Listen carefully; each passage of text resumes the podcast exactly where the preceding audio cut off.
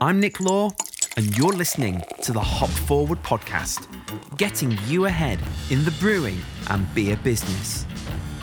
Hop Forward is a weekly podcast dedicated to the craft beer industry, featuring interviews, discussions, and stories from the whole brewing supply chain from grain to glass. So grab yourself a glass, pour yourself a beer, and get ready to hop forward in the brewing and beer business. Oh, be brethren, and welcome to a holy edition of the Hop Forward podcast. And that, my friends, is how you start a beer podcast. Any beer podcast that doesn't start like that, you have to ask the question is it really worth listening to? so, yes, this week we're looking at monasticism and brewing like a monk with none other than acclaimed beer author Stan Hieronymus. Uh, Stan's authored many books, including For the Love of Hops, Brewing with Wheat, Brewing Local, and the subject of today's podcast, you guessed it, Brewing Like a Monk. Not long after I started Emmanuales, a good friend of mine, Andy, suggested that my official title within the business should be Brewing Balding Modern Monk, which has stuck ever since. As many of you will know, I left the megachurch to start a microbrewery, and while these days the only thing I will try to force down your throat is beer, not my religion, I can't help but feel a spiritual connection to the monks who oversee the making of beer in their monasteries, even to this day. I usually feel this connection more acutely when I visit Northumberland most summers. I've probably talked about this on the podcast before. It's like there's a pull on my soul to that part of the country. I'll often sit down overlooking the North Sea with a beer in hand on a warm summer's evening when we're in that part of the world and feel a connection to the divine through the beer I'm tasting and the coastal surroundings. You know, I can picture myself with a small brewery in that neck of the woods, brewing Abbey style beers, barrel aged sours, saisons, and anything remotely rustic that isn't dry hopped within an inch of its life and just be, you know, just simply be. And then the pressures of daily modern life bring me back down to earth with a bump as I'm caught up in social media marketing, print deadlines, consulting, and all the other fun, fast paced things I'm involved in. But that yearning, my oldest and truest prayers, if you will, that's what I long for. To just slow down and let fermentation and conditioning take its course and to be at one with the land. I think that's what I taste when I drink beers such as Westmalle, Chimay, Rochefort, and Orval. Well, that and a bloody good beer.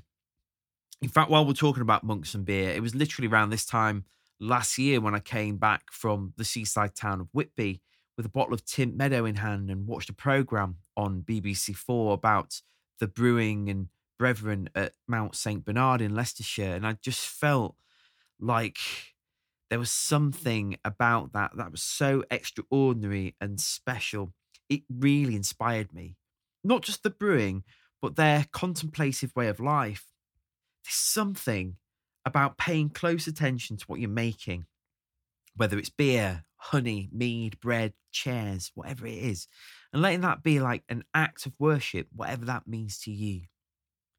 Again, though, through the pressures of modern life and living in a capitalist society, it often derails our desire to slow down and not strive to satisfy the bank or even our self inflated egos. Perhaps brewing like a monk encapsulates something other, something that we can't grasp or is just out of reach. Or perhaps it's just about making some really good, world renowned, sought after strong beers.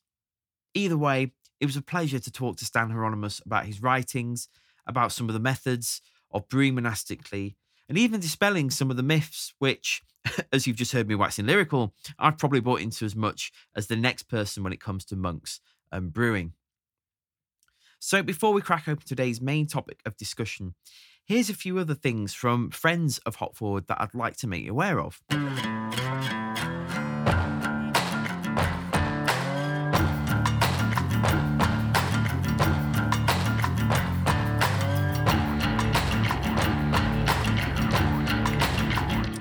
On Monday, I had the privilege of joining Kevin and Luke from Nigeria's first craft brewery in, wait for it, Manchester, not Abuja.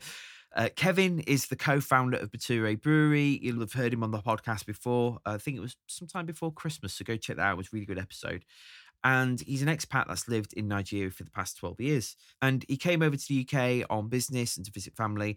And whilst here, we organised a visit to Marble Beers in Manchester, where we got to look around the brewery and hang out with Joe in the Marble Arch, which is just like one of the greatest pubs of all time. Uh, so, firstly, I want to say huge thanks to Carl from the brewery for helping set that up. I'm going to play a short clip of us tasting an outrageously good beer. Uh, it's a beer called Black Gold that has won the African Beer Cup on several occasions. Uh, coming in at a hefty 8%, this coffee stout is just absolutely exceptional. So let me play this clip and then I'm going to share with you an exciting opportunity for the adventurous amongst us. Um, so we don't have much option in Nigeria in terms of different coffee beans, and because we do like want to use local beans, there's this brand called Caldi, and I think they're actually now selling in the UK. So they are she's um, from uh, Kenya, and then he's Nigerian, and they're married, and um, they found these Nigerian beans, the same beans that we used in our very first batch. There's a Mambilla plateaus like up in the mountains in Jos. So we first did the 500 grams. We ground the coffee ourselves and just threw it in and see what happened. Then after we didn't have any more, we weren't going hiking again, so we just started using other coffees, and it really changed the beer like a lot. So now we went back to working with Caldi, who roast the beans fresh, and then they then basically send them over to us. So on a brew day, ideally we should be getting freshly roasted beans. Um, doesn't always happen, but that's the goal. So are you putting beans in? Yeah, so we grind them and then we throw them in the boil, and then we also dry hop with uh, the coffee as well, so to get the more aroma out of it. Yeah. So yeah, we treat in whirlpool and then steep and then remove when steeped. And yeah, the whirlpool's just for hygiene. Yeah. We actually we actually lose a lot, but it's because we're getting the coffee yeah, very fresh roasted and the I always pronounce it wrong. The we try and incorporate the shell. Is it the cascara? Yeah. We try and use that as and when we can get it, depending on how fresh stuff is, and that I'm like. Shit out of that Before it goes anywhere near the coffee, but uh, anywhere near. The, but yeah, um, So with using sorghum as well, like I find it is very sweet and doesn't ferment as well. So that's why um, the real challenge has been retaining head retention because sorghum doesn't retain heads. That's why we've always naturally blended it with barley. But I find in the stout it basically balances out the like the acidity of the coffee, and it's a great brew day because you get the sorghum. And once it's all malted, really sweet. Just uh, basically add a bit on top of our What is porridge. I, I, mean, you mentioned loads, and I know it's Uh, guinea corn, guinea corn. So, and there's two. There's white and red guinea corn, but we we can't malt it. We can't. Um, we, we don't have a cooker, so we work with a company out in uh, Abeokuta, which is on on a good day two hours, and a bad day six hours away traffic. So they basically they they um, they make it into a syrup for us. So basically, we get it as a fresh extract from that. And then otherwise we'd cook it ourselves and throw it in the mash, but we can't do that. So they, they do that for us, and then we blend it with the barley or the wheat or whatever else we'll do. it's in the same grass family as yeah, wheat, barley, long fruiting grasses, I guess. So we're, reminds we're, of the- we've got to defend the crown. So we're just about to ship another uh, batch to Cape Town for the African Beer Cup. Um, so that's going to go on the 20th of April, and then uh, I'll go to Cape Town on the 14th, hopefully to retain retain the award. But um, last year it didn't happen in 2020. In 2021 it was it was online, um, and because there's such a delay in our internet that we'd won the award and Bio our a head brewer was just sitting looking at the camera and it like went to him and he said that. So cool, so cool. and then it went away from him again and then it's like so well done. Then he then, then he starts going what happened? Then he's like oh yeah. So then it goes back to him again. Um, but we also won the African Celebration Award for the use of African based ingredients for the coffee and, and sorghum. So that's up behind the bar. I was hoping from this recording, which is quite ad hoc, to capture my initial reaction to this beer.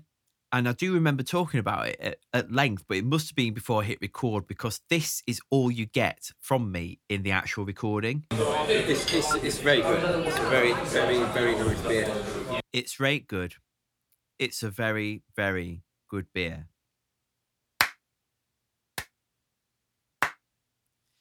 hard to imagine that I've judged at national competitions, isn't it? With feedback like that, it's not every day you get to try a beer that's come all the way from Nigeria. So I thought I'd do you all a favor by doing a tasting on the actual podcast. So I've got it with me here. This is like the only can I have of this. So I have to make this one count. So got my glass, got my beer lined up. And let's crack it open and let's talk about it.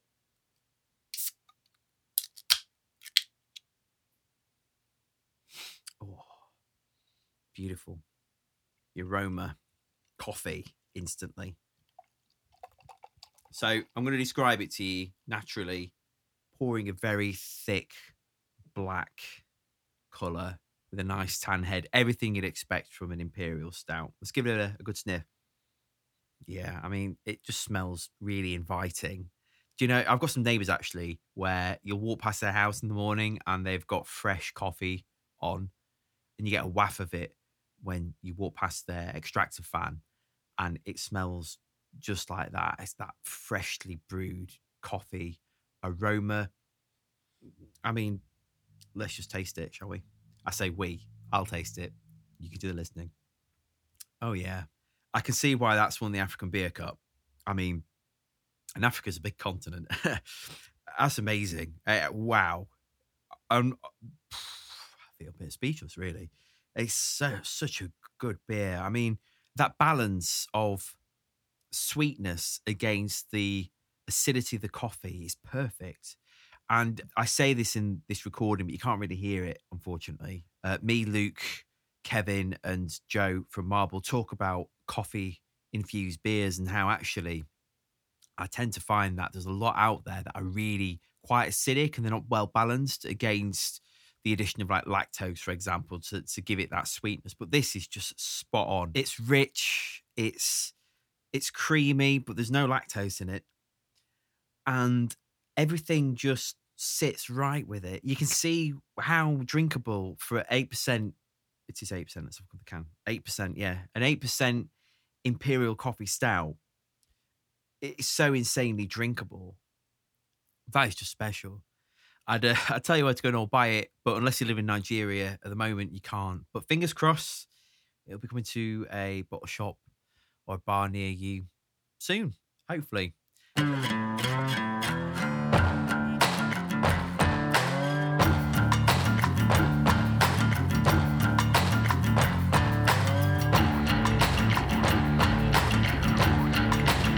So, if you're looking for your next adventure in beer, get a load of this. Bature Brewery are looking for an experienced brewer willing to take on a three to six month placement at the frontier of the craft beer market in Nigeria. Just to give you some context, the Nigerian craft beer market is probably five to 10 years behind the UK and other places in the world. So there are people discovering IPAs for the first time. Just cast your mind back to when you discovered the first like IPA or that first beer that made you sit up and go, wow, what is this? This is amazing. People are having those experiences right now in Nigeria. The role is to provide mentorship to the existing brew team and head of production in key areas such as brew scheduling, SOP development and compliance, quality control and packaging, and general brewhouse activity. They're offering accommodation on site, return flights and a visa it's two thousand dollars or fifteen hundred pounds, depending on where in the world you listen to this. Uh, a month salary, uh, food allowance package, unlimited beer, naturally, uh, working with a great team, and obviously a unique experience. The start date is in June this year, 2022. So that sounds like the adventure of a lifetime, contact co-founder Kevin Conroy with a brief covering note and your CV to kevin at baturebrewery.com. That's Kevin at B A T U R E brewery.com and they will take it from there. So let's get into today's topic of conversation Brew Like a Monk with Stan Hieronymus, the well known beer author and renowned home brewer. Before we do, here's a little bit more about Hop Forward and how we can help you get ahead in the brewing and beer business. Not only is Hop Forward a brewing industry dedicated podcast, but we also provide creative media solutions and consultancy for companies and people who are looking to get ahead in the brewing and beer business. Hop Forward works with a range of diverse enterprises from across the world of beer to provide branding and marketing consultancy, brewing and business advice, and bespoke creative solutions to help you hot rocket your way to success. Check out hopforward.beer for more info or connect with us on social media at hopforwardbeers. For now, grab a beer and let's crack open today's discussion.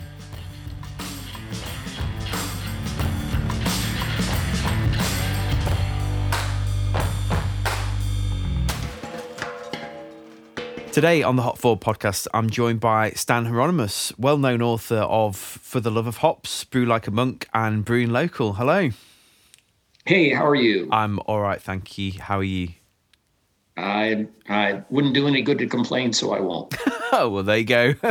how's how's life in Colorado? well, we only moved here um, seven months now or Right. eight months ago, and then Colorado went through the longest stretch of not having snow that it's ever had at the Denver area where we live. But but about two months ago, it started snowing, and um, and we like the snow. Uh, it's a little cold here today, but uh, it'll warm up over the weekend. Yeah. So. Where were you before? Uh, when I wrote Brew Like a Monk, we lived in uh, New Mexico in the north northern part near Albuquerque, which is a large city, actually in a small in a village that had no uh, traffic lights. Uh, when I started For the Love of Hop, still lived in New Mexico. When I finished it, we lived in St. Louis.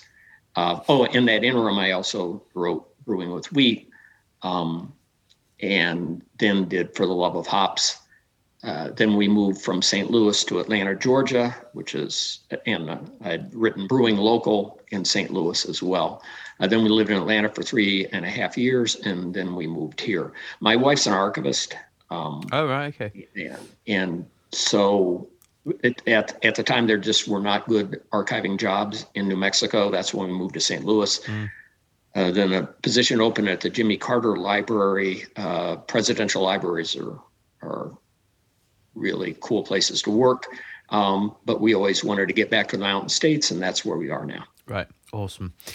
I'm sure loads of our listeners will already be well acquainted with your works. Um, but can you, can you, for anyone that isn't, can you just give us a little bit of background about, um, you know, your brewing experience and um, basically what you do and, and the books you've put together? Well, I um, have worked as uh, first for newspapers, so so I'm a, a journalist. Yep. um, who happened to brew beer at home and did not really write that much about the technical side of brewing beer, but business stories and about pubs and and the uh, cultural aspects, those sorts of things, and sort of morphed into more technical writing. And so Brewers Publications, which published those four technical books, uh, Ray Daniels, who a lot of people will Yep. be familiar with, uh, designing great beers, Yep. has since started the Cicerone program, which is what he does. He wanted to have a kind of advisory committee that I was on and in the early aughts. And one of the things I kept telling him he needed to do was designing great beers that doesn't cover Belgian style beers. Phil Markowski, who a lot of people will know is a wonderful brewer, was at, at Southampton Public House, now at Two Roads. He proposed writing a book that would cover all aspects of Belgian brewing. And, and Ray recognized that Phil was also a brewer and he would not have time to get it all done. And then, then created the, the, the trilogy of books. Farmhouse Ales, Saisons was the first one. Wild Brews was the second one. And the third one was going to be called Monk Ales. And Tommy Arthur from then Pizza Port uh, and, and about to, to start Port slash Abbey Brewing, Lost Abbey Brewing, uh, was going to do that.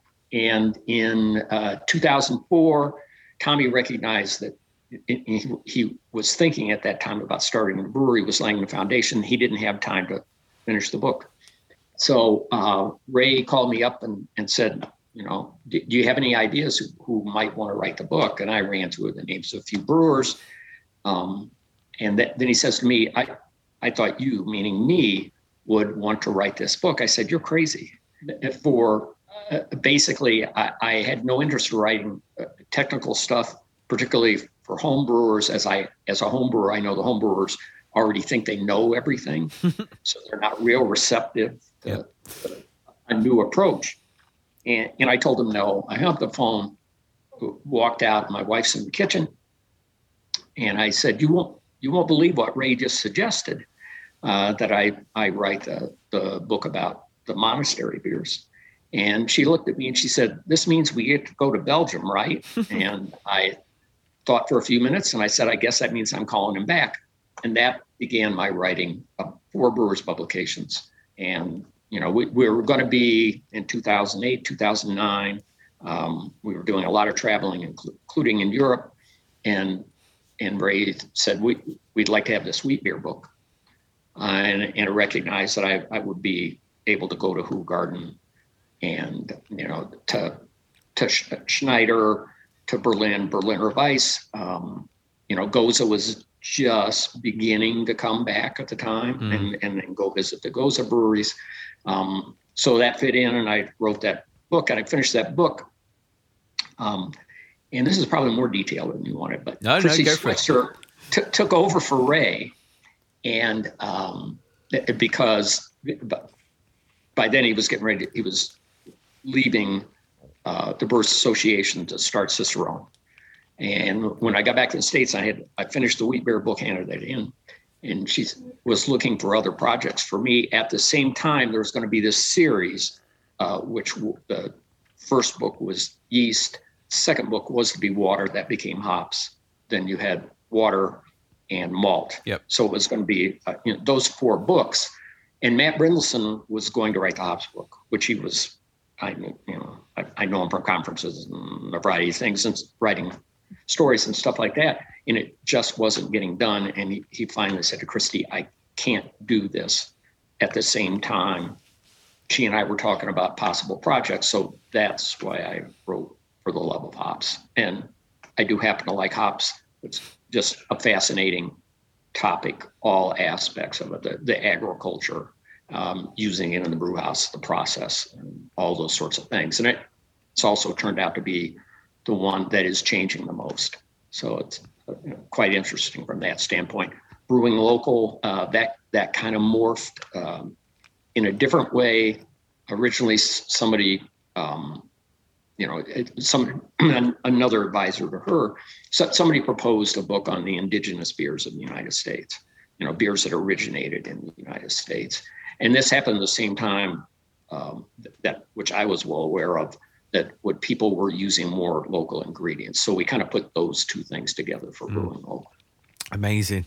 This week I want us to tackle the topic that is particularly close to my heart, um, Trappist beer and monks. Um, so to give you a, a, bit of my background, um, I, I used to work for a mega church for my sins, and then I saw the light one day and left the mega church, start microbrewery as you do. Mm-hmm. Um, but I, you know, I've I've always really loved the sort of stories behind monks and brewing and all the rest of it firstly, I have to ask in a world of IPAs and hoppy beers and pastry stouts and crazy fruited sours, how much room is there for Abbey style beers?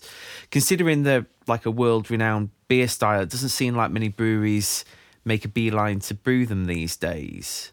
I mean, why do you think that is? Consumers are deciding what's going to be brewed ultimately. Um, for instance, um, here in uh, Colorado outer range, which is, excuse me, um, I, I, which is two things. First of all, it's, it's, a brewery that's doing very well in Colorado. Um, it is, it, it sits uh, in the mountains. They they get outdoor enthusiasts or and then skiers. So all seasons. Uh, mm. Regionally, many people may, may know where Breckenridge is, well-known ski resort. They're in Frisco only maybe 30 miles north, if, if that far north of Breckenridge, somewhat west of Denver. They're doing very well. In fact, they're going to open a brewery in France. Wow. Again, in in ski regions, mm. um, and and the, the founder brewer there really loves Belgian styles, and that when they opened the brewery, that his, the thinking was that they would be focused in that way. Um, but at the same time, he'd worked with other breweries and he, and and learned the skills to make excellent uh, hop forward beers. Sometimes hazy, sometimes clean. That, You know, they also make stouts. They make a full range of things. You don't. Um, their their wit beer, Belgian white beer, you can get pretty regularly. They make a really really nice double. Um, what I expected in a, in a Belgian double, which is going to be highly digestible, just you know, superfood friendly type thing, it might be the best one in the country. Um, they don't make it all the time because you just don't have the demand for it. And I, I think that's the sort of challenge. So lots of brewers love making these beers. Um, and then home brewers really love making these beers. So people who do it across the spectrum uh, appreciate these beers a lot. But it but it is a challenge for a brewery to be able to sell that that fuller range of beers. Yeah. So so it, you know in in the United States, um, you've got a few small operations. Always hard to tell how involved the monks are. There there are two breweries. One just Benedictine, which is uh, uh, in uh, Mount Angel in the middle of hop country in Oregon. In fact, they own land where hops are grown. They have somebody else growing and then Spencer on the East Coast. And, and so Spencer is, is a Trappist brewery. They have the Trappist seal. So they do everything, every beer that has a Trappist seal is approved by um, the Trappist organization. And in fact, they, they fill out 17 pages of paperwork and they'll send them um, beers over to Belgium where it's assessed. So wow. if, if it isn't high high enough quality, then you're you're not doing it. And so their their first beer, and they were going to make a single beer for the first three years, but you know, American audience expects more. So they brew some other beers that may or may not get a Trappist seal. They brew a Pilsner, and that has the Trappist seal. But they also brew an IPA, um, which they put in cans, mm. 16 ounce cans. Um, and they do a small batch, only 50 barrels of a pumpkin beer because in the season, you know, as soon as they put beers in cans and an IPA in cans, uh, immediately the distributor selling their beer said, I think you can do a pumpkin beer because we can sell that pumpkin beer. Can I can I um, just um, ask a question about this because I'm interested in that because it, it kind of ties into the next question I had about um, sure. the differences between a Trappist brewery and like an Abbey a, a, brewery that makes Abbey beers. Like with, I mean, that's a lot of paperwork you say to to fill in. And then I didn't realize about the the standard that the beer had to be at. I, I always thought that the Trappist thing was about it had to be like monks and it had to fit into a, a, a monk lifestyle in an actual abbey. When and where did the quality of the beer come into it? And and why is that there? I well, I, I think the parts are first. It does have to be under the control of the monks. Mm. So, so you had when I wrote Brew Like a Monk, which is 17 years ago, um, La Trappe was not assuredly independent. Right. So there was some question. So they they lost the Trappist seal, which they regained. So that that's part of it. And but also while we're talking about that, they expect a certain quality and a standard to get that seal. You you also have to abide by the other rules, which is that the brewing is taking place under your control. For the most part, the monks are not doing the brewing. Right. So, so at, at Spencer, for instance, early on, um, you, you, had two, two monks basically doing home brewing to to to give that beer to other monks. The Benedictine monastery, for instance, the, the monk who's, and I forget the title within monastery land, he's basically the chief operating officer. That's his other job. Right. Uh, he also teaches at the seminary, but he he brews the beer. But you know, with, within the Trappist monasteries in Belgium, uh, for instance, Orval has never had a monk directly involved with brewing the beer. You've had a couple people work like as forklift operators, but that doesn't mean that they don't oversee it. For, for a while at Rochefort, you, you had a monk doing the brewing. Not anymore. They have a brewing engineer who reports to the monks. You know, so it goes goes through. So lay person in charge of brewing at Westmalle, uh, overseen by the monks again. Um, at Westvleteren, the monks are involved Right. and they do do the brewing and, and every part of the process. But that's unique. They're, that's the only one in Belgium that's doing that. When you say the monks are overseeing it, like, uh, is it literally just a case of like I've got my glass here, like, yeah, that's good, carry on, you know? Because it's like again, uh, uh, and this ties into the next question, like about some of the myths surrounding monks and beer, you know? Because it's like I think the the idea of monks brewing beer and all the rest of it conjures up this image of like you know, nine a.m. prayers. Oh, quick, mash in, you know, go mash in, or let's pray again, and all the rest of it, and have some solitude time before we put the hop editions in. Like, it, it, it doesn't kind of sound like that's the vibe going on, if I'm right.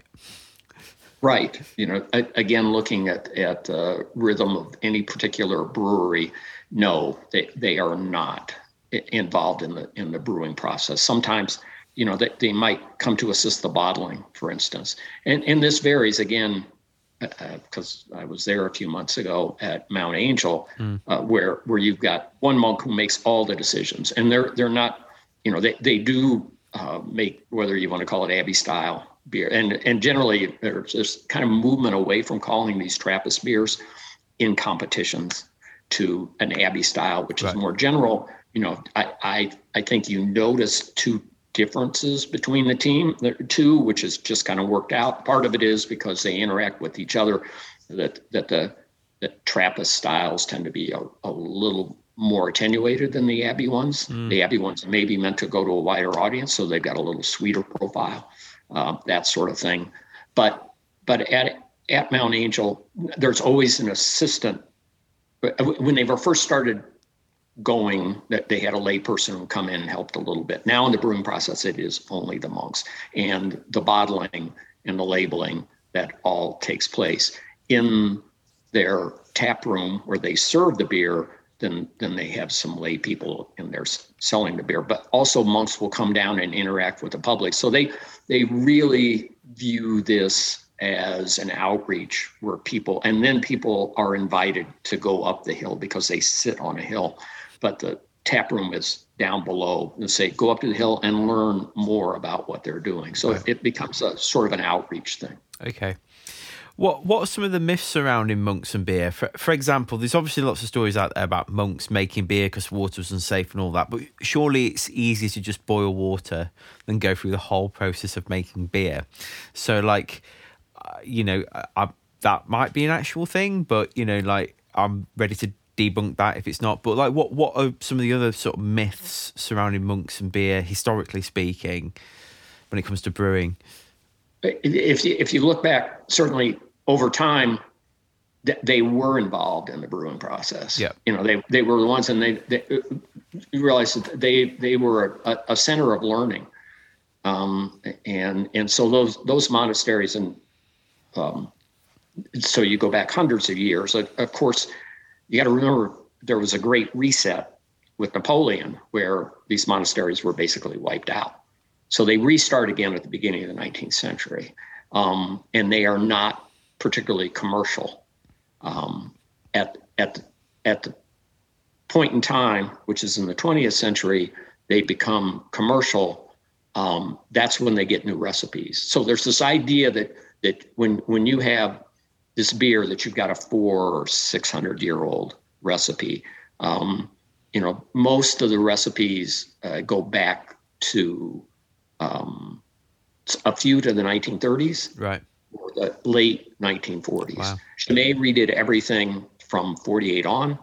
Um, Rochefort, the same sort of thing. Ro- Rochefort um, it, is relatively close to Chimay, and they were having trouble selling their beer, what they wanted to sell commercially, because it wasn't very good. Um, and, and they actually asked uh, Chimay to quit selling beer in their area, and I think they were essentially told, uh, "Why don't you just make better beer?" Um, which which they did, and they they did their redid their recipes and and, and so on. Westvleteren redid their recipes. Uh, um, there's some carryover, uh, but their some of their stuff is redone uh, less than 30 years ago. So they they are there's an old tradition there. They are not old recipes. Yeah. Wow. So um, mo- moving on to the the brewing process itself. So, h- how does the process of making doubles, triples, and quadruples differ from making other quote unquote bog standard ales? And can you talk us through some of the processes that brewers who make these world famous beers might go through to create this beautiful elixir? The key thing, and this goes back, they've always invested in quality. Right. You know, that this can mean excellent brewing equipment. A lot of times, which is you look and say they could be cranking out a lot more beer than they are. So they have good quality equipment. They're careful about the quality of their ingredients, which, you know, so a, a nice selection of barley malt, which, you know, they aren't just taking what shows up at the door.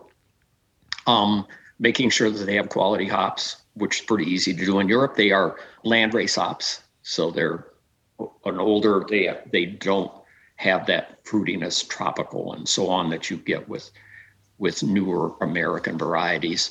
Um, but I think a, much of it is philosophical.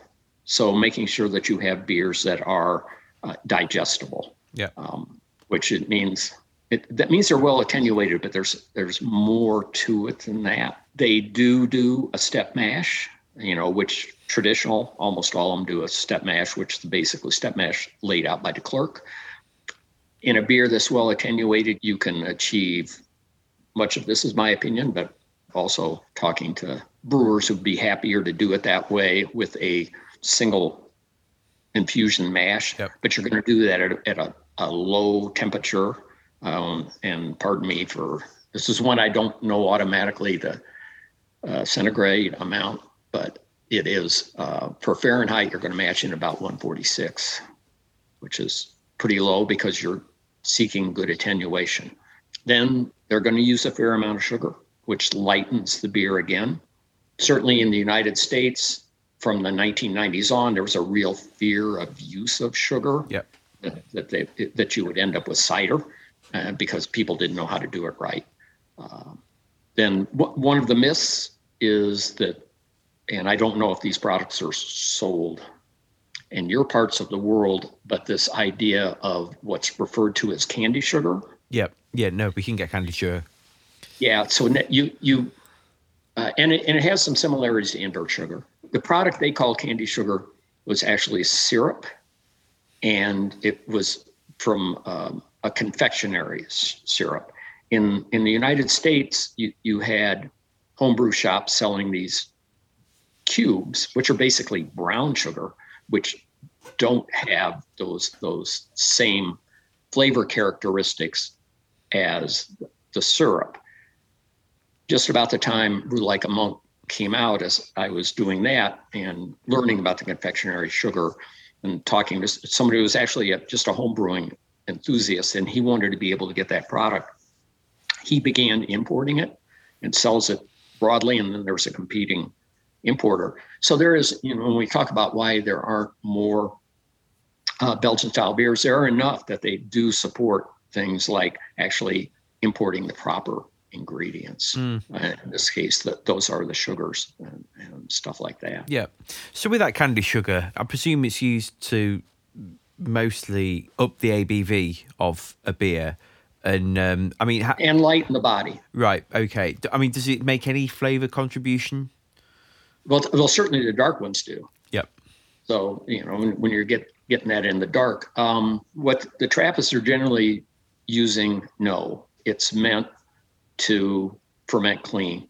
Right. You know, so so give you higher ABV with a nice finishing. So you know where you're going to finish between uh, generally between one and two and a half p, and and, and these are these are beers that are eight percent uh, ABV. So um, you know you you really want them to remain light on the palate.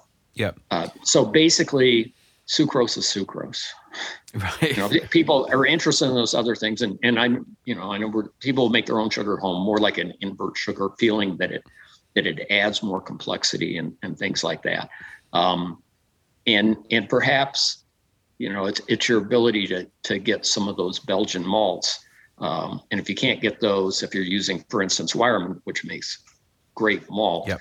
um but it's you know a German pilsner is a different pilsner malt than if you if you buy something in in Belgium. Yeah. So the the candy sugar or sucrose. When you talked about the cidery flavour, um, because I've I've heard that before, and I've I've always felt a little bit like you know if, if let's say I've done a mash and I'm doing the runoff, and for whatever reason it's you know my mash efficiency hasn't been great, and I'm aiming for a certain ABV. You know, part of my brain is like, well, just put some like dextrose in there and bulk it up, but another part of me is like, no, no, don't do that cidery. You know, but I've heard about breweries making double IPAs using like um, Right. glucose or whatever. So, like, is that a myth, the whole cidery thing, or is or is it a bit more complex than that?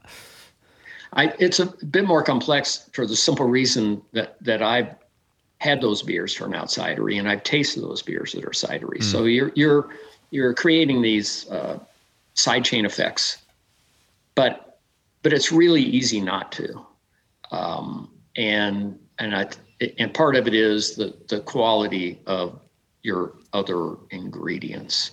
So uh, you know if if if you were a, a brewer if you don't mash properly, then you're laying a lousy foundation. I guess that might might be the, a way to put it. And and to your point about the double IPAs, that's exactly so. That's a lesson that that IPA brewers took from when they began to understand what the Belgians were doing with with the use of sugar. They realized I can lighten the body in this double IPA um, and not so- so I don't end up with uh, just another a double IPA.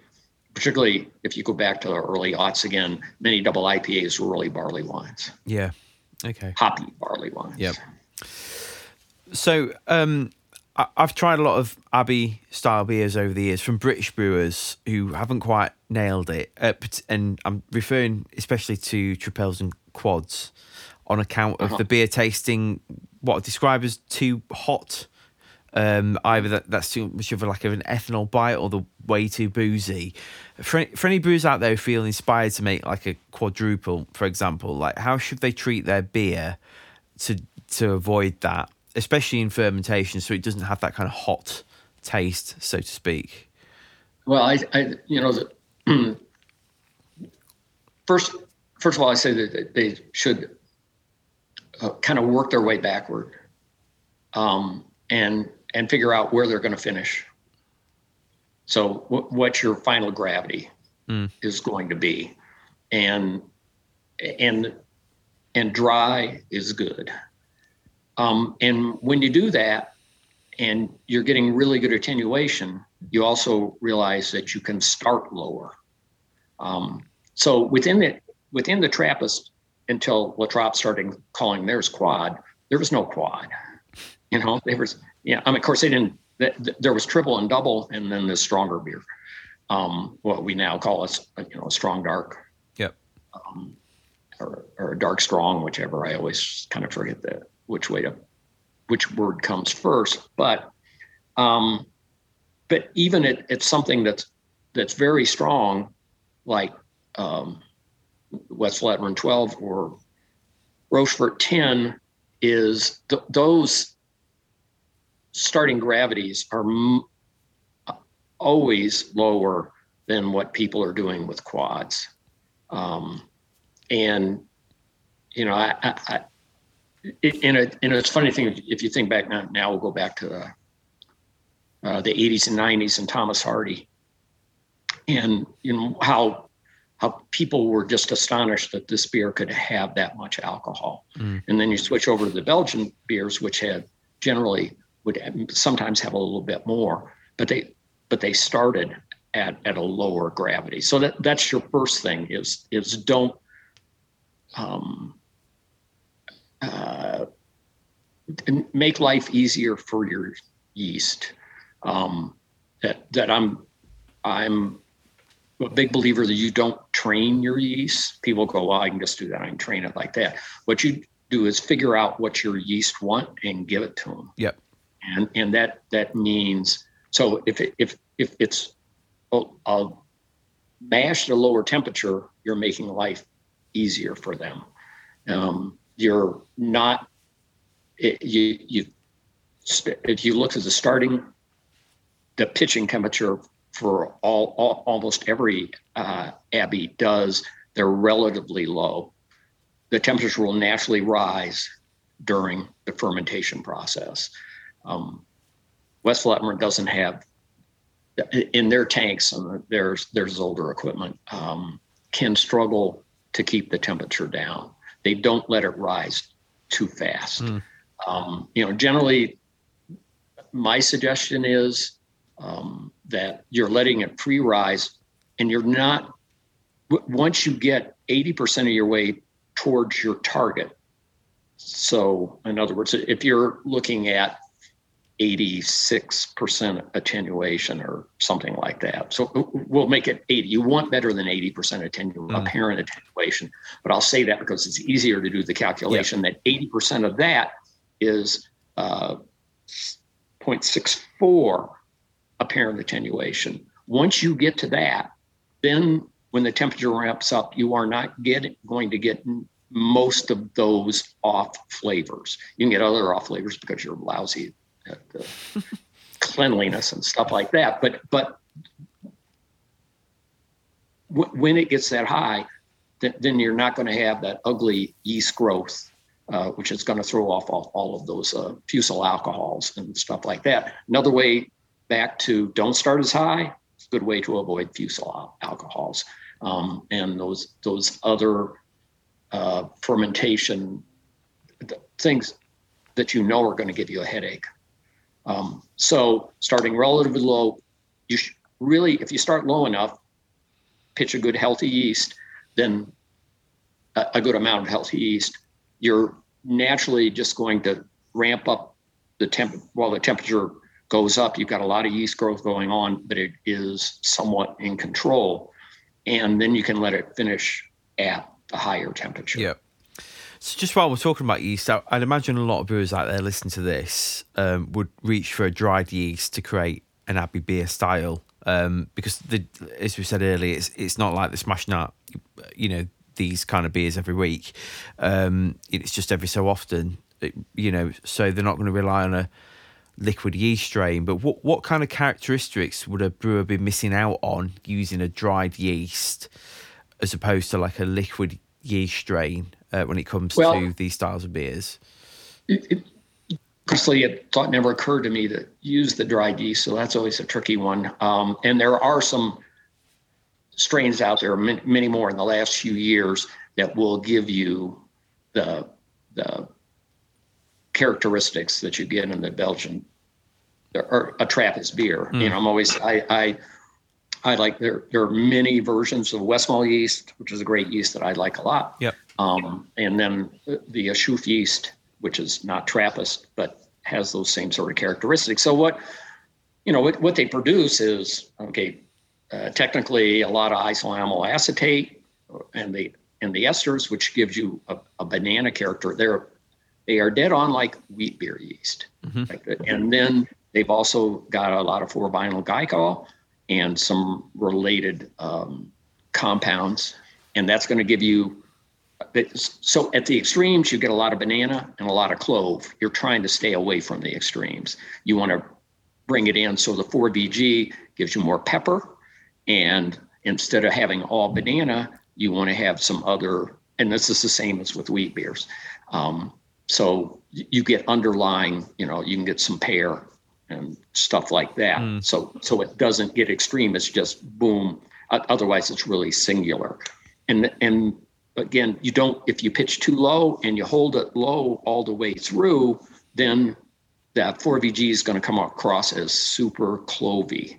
It's not that that you, that that clove was there already, but if you don't let the esters come through, so that's why you got to let it have that higher finishing temperature uh, to create the more esters Yeah. and then, so they're big, bold, and and that's what you get from those. So, several years ago, uh, when I was in Argentina, and somebody's asking me how how how can he treat his uh, 04 dry yeast uh, to make a Belgian double, and I I simply told him you can't. Um, you know, th- those yeast are so take they're what's known you know, they're beer two yeast. Beer one yeast don't uh, have 4VG and or although they can get some cloviness. They might have something hiding in there. Guinness has done a lot of research on that. But generally, beer one, not 4VG, uh, beer two, more like a wine yeast or something you would collect in the wild. And uh, that's going to create the 4VG. Yeah. Um, it's been great to have you on the podcast this week. Um, f- finally, I'd love to ask you if you could recommend visiting one Trappist brewery, which one would it be and why? Um, generally, it's not that you can visit them, so that makes it a little bit of a. Um, it, um, Can you I not just rock up and be all like, "Hey, can I have a look round?" or "Going to buy some beer"? Is, uh, is it quite a closed off? I mean, I've never been, and I'd, I'd I'd proper love to go, but is it like quite a closed off thing? Yeah, well, I mean, obviously, Westland, you can go to buy beer Yeah. from the monks, so you get that, and and and their inn serves their beer and and cheese, which is also coated with their beer. Um, but I'm I'm just sort of running through them in, in my head. Each one is different. I'm, you know, if you could get inside the brew house in Rochefort, that's beautiful because of the stained glass windows, and they do that a little bit more. Um, a- a- each of them is beautiful in their own way. To to visit one because then you get down in the Ardennes to go to Orval, which looks magnificent from the outside and has a nice gift shop and and those sorts of things. But if, but if, if you were a brewer and you have connections to get in and see what they're like, I think you still do Westvleteren um, because it's still got this old sitting on a farm feel for it. And the brew house is at one end, um, and they do open fermentation. Wow. Well, thanks for being on the show today. It's, it's been really great to have you on. Um, h- Thanks how, for inviting me. how how can people read more of your thoughts? Have you got like a blog Um, or anything like that? Or Yeah, well, I, if your name is Hieronymus, which is hard enough for people to spell and pronounce, and then you come up with it, your you name your blog Appellation Beer, meaning the importance of beer from a place, and Appellation spelled A P P E L L A T I O N beer B E R dot com. Um, then that takes you to my blog, where I don't blog nearly often enough. If you want to know more about hops, at the blog at the top, there's a thing that says Hop Queries, and that's a monthly newsletter. So you don't have to do anything. It just shows up once a month in your uh, email box, and that gets uh, about a couple of thousand words. oh, nice. What so what, what kind of things can people expect to get in the, that newsletter? Oh, and, and the hops newsletter. Well, uh, you know, there's so much uh, that's new products. So they're moving on to things like cryo hops. Yep. um, new hop varieties, um, harvest reports. It's going to be a good year in New Zealand. It looks like probably maybe above average in Australia as well. Um, everybody's excited about the new hop from New Zealand, Nectaron. Uh, there's still not a lot of it. 30 hectare last year was you're in acre land, right? So that would be. Um, and then, anyway, there'll be 62 this year, so that'd be about 150 acres of hops much much of which will be processed in the UK um, at uh, to- Totally Natural Solutions, um, which is actually located in Kent. Um, so they they'll turn that into oil. Uh, their their thinking is that that's more environmentally friendly. Uh, so, you know, a potpourri of things like that. Amazing. Brill, well, thank you. Okay, well, thank you. I appreciate it. Well, it's that time again at the bar for another week of the Hot 4 podcast. Don't forget to subscribe to the show on iTunes, Spotify, and all other good platforms. Be sure to visit hotforward.beer to find out how we can help you get ahead in the brewing and beer business. We make your beer look as good as it tastes, and we help you brew up a better business through branding, marketing, and consultancy. Remember to follow us on social media at Hot Forward Beers, and for another week, cheers.